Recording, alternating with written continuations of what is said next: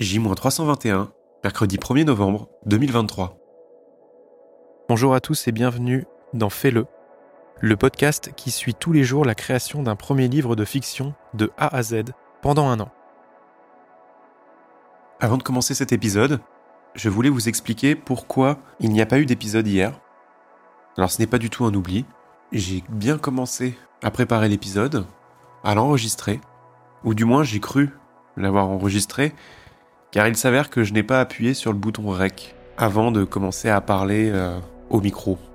Et donc pendant 25 minutes, j'ai discuté dans le vide, en n'enregistrant rien du tout.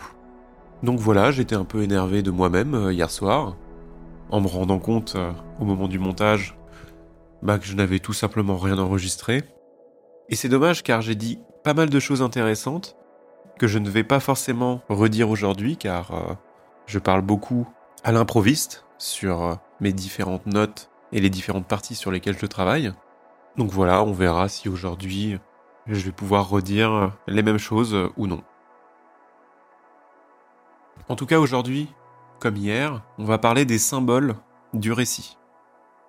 Sur l'anatomie du scénario, j'ai donc lu toute la partie sur le réseau de symboles, et je vais vous détailler en quoi consiste ce réseau. Eh bien, les symboles sont des joyaux dotés d'un immense pouvoir émotionnel que l'on brode sur la trame de l'histoire. Le symbole est une technique du petit. Les symboles sont des objets qui font référence à autre chose, personne, lieu, action ou autre objet, et qui apparaissent plusieurs fois au cours de l'histoire. Si le réseau de personnages, le thème et l'intrigue sont de grands puzzles dont la fonction est d'émerveiller et de tromper le public, le réseau de symboles est un petit puzzle qui exerce sa magie en profondeur. Les symboles sont des éléments essentiels au succès de la narration, car ils fournissent un langage caché qui influence les émotions du public. Un symbole est une image au pouvoir spécial qui a de la valeur aux yeux du public, tout comme la matière est de l'énergie hautement concentrée, un symbole est une haute concentration de sens. Le guide d'utilisation est simple référence et répétition. On commence par un sentiment. On commence par un sentiment et nous créons un symbole qui fera naître ce sentiment chez notre public.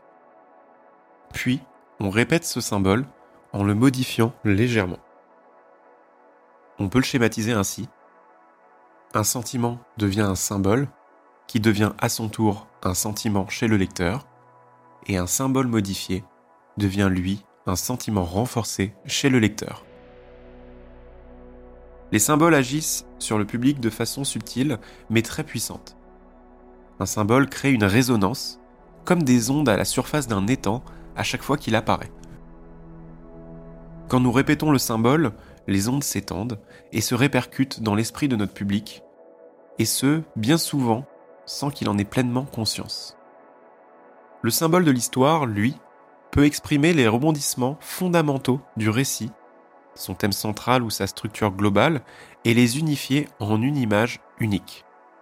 Pour vous donner un exemple, dans Alien, un alien est symbolique de l'étranger. Comme structure d'histoire, c'est l'autre terrifiant qui entre en nous.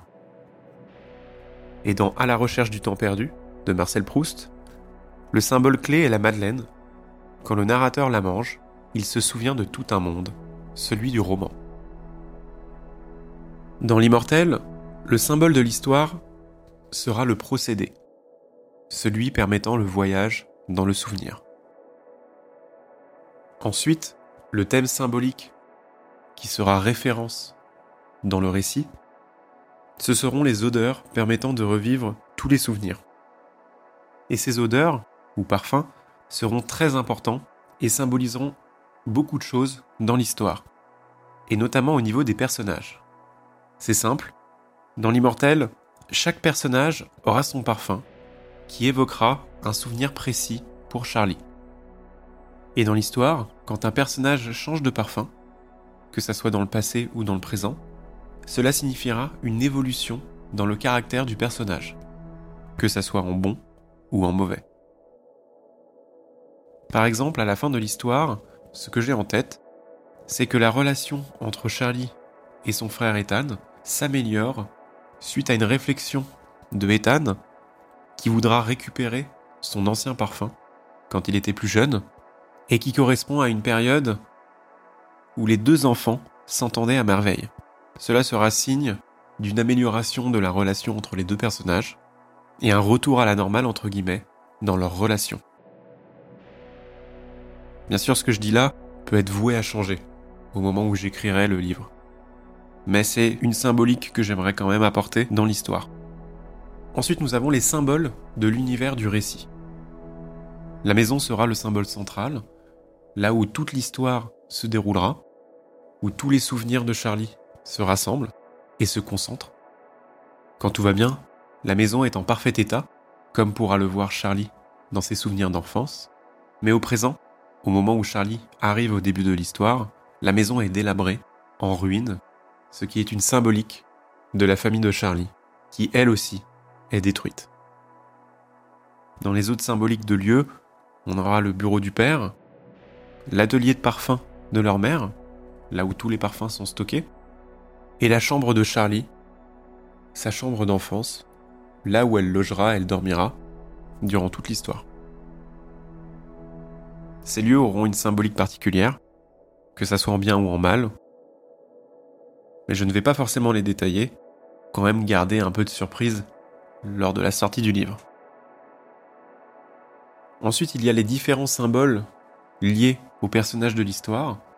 On a par exemple d'un côté les cassettes audio du père, qui le représenteront durant toute l'histoire. Toute action faite sur ces cassettes est une action faite sur le père. Et à travers ces cassettes, c'est également les actions que le père mènera sur la famille.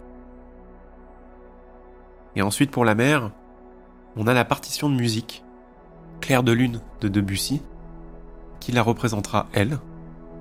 Sa manière de jouer sera représentative de son tempérament, notamment à différents moments de sa vie, si elle est en colère, si elle est heureuse, la façon dont elle jouera la partition pourra être symbolique de son état d'esprit. Et par exemple, à la fin de l'histoire, le fait qu'elle ne puisse plus jouer la partition à cause de ses pertes de mémoire sera symbole de la chute de ce personnage. Ensuite, il y a d'autres symboles que j'ai pu noter mais que je ne vais pas forcément dire car il n'y a pas lieu à tout raconter dans le podcast non plus. Mais dans mes différentes notes, j'ai pu noter par exemple le symbole de la transformation du personnage principal. Quand Charlie utilisera le procédé et écoutera les cassettes, on verra qu'il y aura une évolution dans le livre entre le début quand elle est réticente à écouter les cassettes et à utiliser le procédé, et la fin de l'histoire, quand elle ira même très vite à effectuer l'action d'écouter les cassettes ou à utiliser le procédé pour avancer plus rapidement vers sa quête de vérité. Il y aura aussi des symboles d'action, le fait peut-être de jeter toutes les cassettes audio à la fin du livre, pour en quelque sorte laisser mourir leur père. C'est quelques idées que j'ai, que j'ai pu noter, et que je verrai si je mettrai dans le récit. En tout cas, cette partie des symboles reste très important, car ce sont des notes que je vais garder près de moi au moment où je vais écrire le livre. Et il faudra que je jette un coup d'œil souvent sur ces notes, histoire que je puisse créer des personnages et une histoire qui soit cohérente du début jusqu'à la fin. Et aussi pour garder une histoire qui soit cohérente de bout en bout.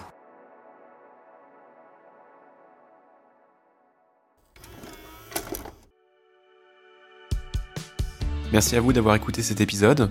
Alors je pense que dans la première version de l'enregistrement hier, j'ai pu dire d'autres choses, des choses qui pouvaient être intéressantes, certaines réflexions.